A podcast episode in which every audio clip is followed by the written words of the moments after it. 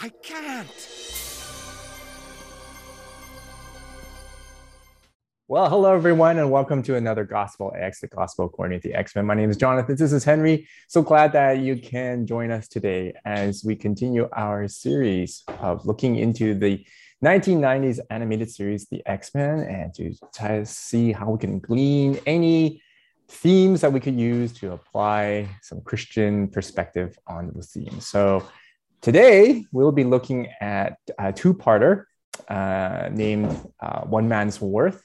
And so I'm going to uh, hand it over to Henry to uh, give us a synopsis of these two episodes and also to kick off on the theme that we'll be talking about today. So go for it, Henry.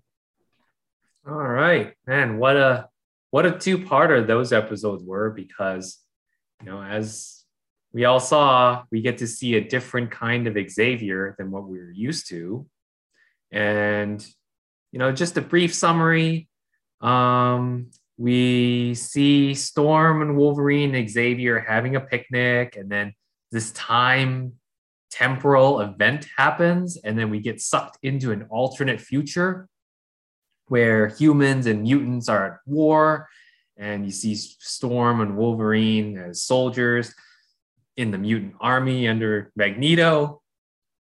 And all of a sudden, Bishop shows up from further in another future. It's starting to get a little bit weird here.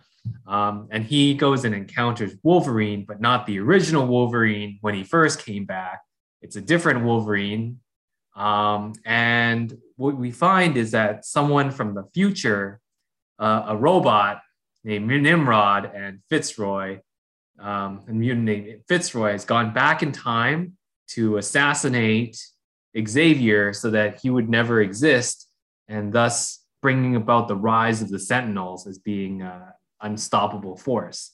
And now it's up to Bishop, Shard, Wolverine, and Storm uh, to go back in time to go and save Xavier so that he can form the X Men who can provide resistance against Sentinels and save the world and, and all that good stuff. And first episode, they fail uh, in their mission, Xavier gets killed. Second episode, they go back into the future, back to the future, meet alternate Forge, who then they go back and then they do succeed. And then time is all fixed up at the end. Luckily, it's only a two part episode because uh, the Terminator series was five. yeah.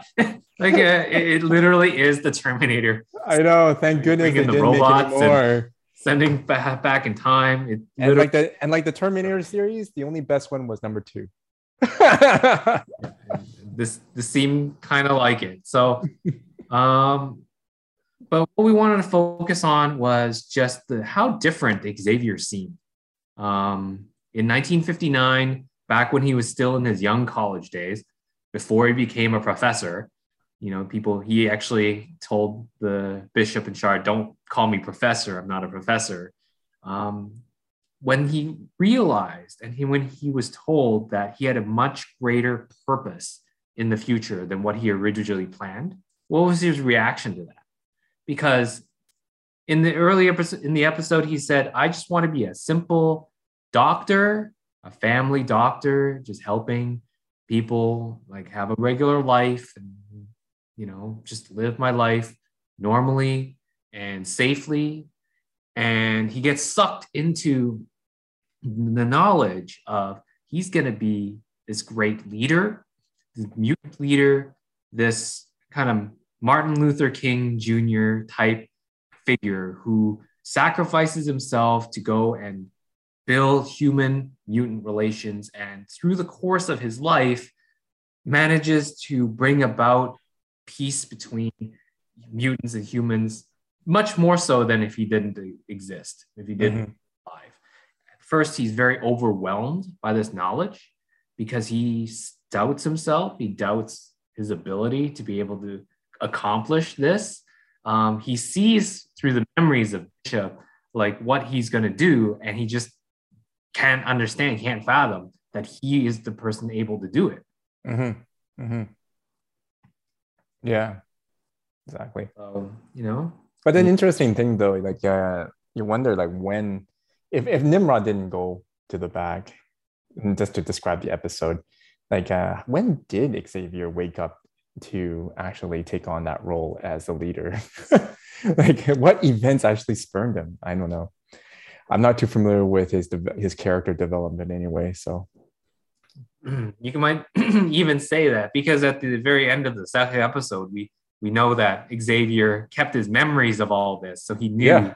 he knew that this happened. It's like this was going to happen, and you know, it's a little bit of foresight, but just uh, being able to see his reaction to it, his Yeah. reaction, to his purpose, it, it's interesting because you know I feel like everybody kind of has a sense that when people say you're destined for i'm going to use that word destined for greater things and you say and you, you everyone has a tendency to doubt themselves at the very beginning of your journey and say oh there's no way that i could possibly um, do these things. I mean it's way too difficult. I'm not that kind of person. Well, and also there's a potential of failure and embarrassment, right? yeah i mean jonathan you said something about how people tend to grow into their purpose Yeah. Well, it's like uh, I think uh, for Xavier, the reason why his uh, his reaction was that like that was, well, barring skepticism and cynicism aside of today, because usually, because now people who respond to that are very cynical. But I don't think Xavier was cynical. He was being realistic, and uh, he saw that this is him, and this is what Bishop described him as. So there's this humongous gap in between. And he was going okay if you're right look at this gap. How can i make up this gap right? How can i go from shy guy to this bold individual that could take on presidents and prime ministers right later on? So yeah and then and what i said was uh, before uh, recording was uh, like uh, it's interesting how uh, many times in uh, in our lives and in bible characters lives like for example moses right where uh, God told him like uh, you're gonna free my people, and he goes, "No way, I can't." right, and then so see ya, I'm going home. right, it's like, and then uh, but then when he took on that role, though he stumbled and bumbled along the way, he grew into that role to become the greatest leader of Israel. Right during that time period, and also led Israel out of Egypt. So if you think about it, he grew into that role, even with all those mistakes he did along the way. He grew into that role, and um, but he, the most important pivotal moment was that he did it, that he did take that step, and he did obey, and he did trust in God, and he took that step of faith, right? And so I think that's what for us to do as well. If uh, for those Christians who are listening out there, uh, gleaning from this these two episodes and how we could uh, uh, see some elements of principles that we can learn that if God does reveal to us that, hey, this is your moment to take this opportunity to shine, but then we see this humongous gap, right? Then uh, uh, we should take on that, and and uh, even though we might be stumbling and bumbling, we like according to Him, if we trust in Him, He'll allow us and help us to grow into that role and uh, achieve that opportunity. What yeah do you think? just because uh, I feel absolutely, you know, what you just said is sometimes God reveals his purpose for you, but that doesn't instantly make you a different person You won't be Superman right away. that can fulfill what it is. Exactly. And, you know, we see that in stories throughout the Bible when God picks these people, these small people who go on to do amazing things. And, you know, they, they are not the type of people that you would expect who could do these kind of things. And it takes them a long time too, right? Like we're blessed with the Bible with just chapter by chapter by chapter.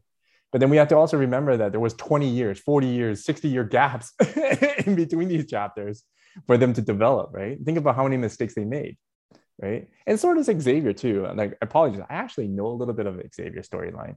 Like, so he does, he has made mistakes along the way.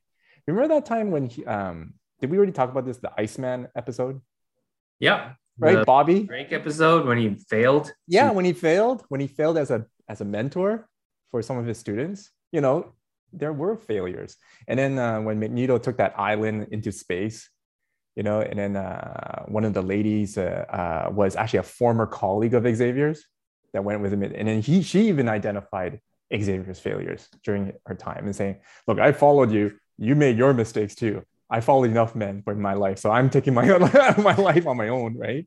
Type of thing." So you know, throughout our journey in this X Men uh, um, series, we also realized that Xavier himself, though he took on the role, though he's the here now, during the, the whole journey of that long lifetime, he has made a lot of mistakes too, but he grew into that role. So yeah, yeah. Anything right. else? I think that's it.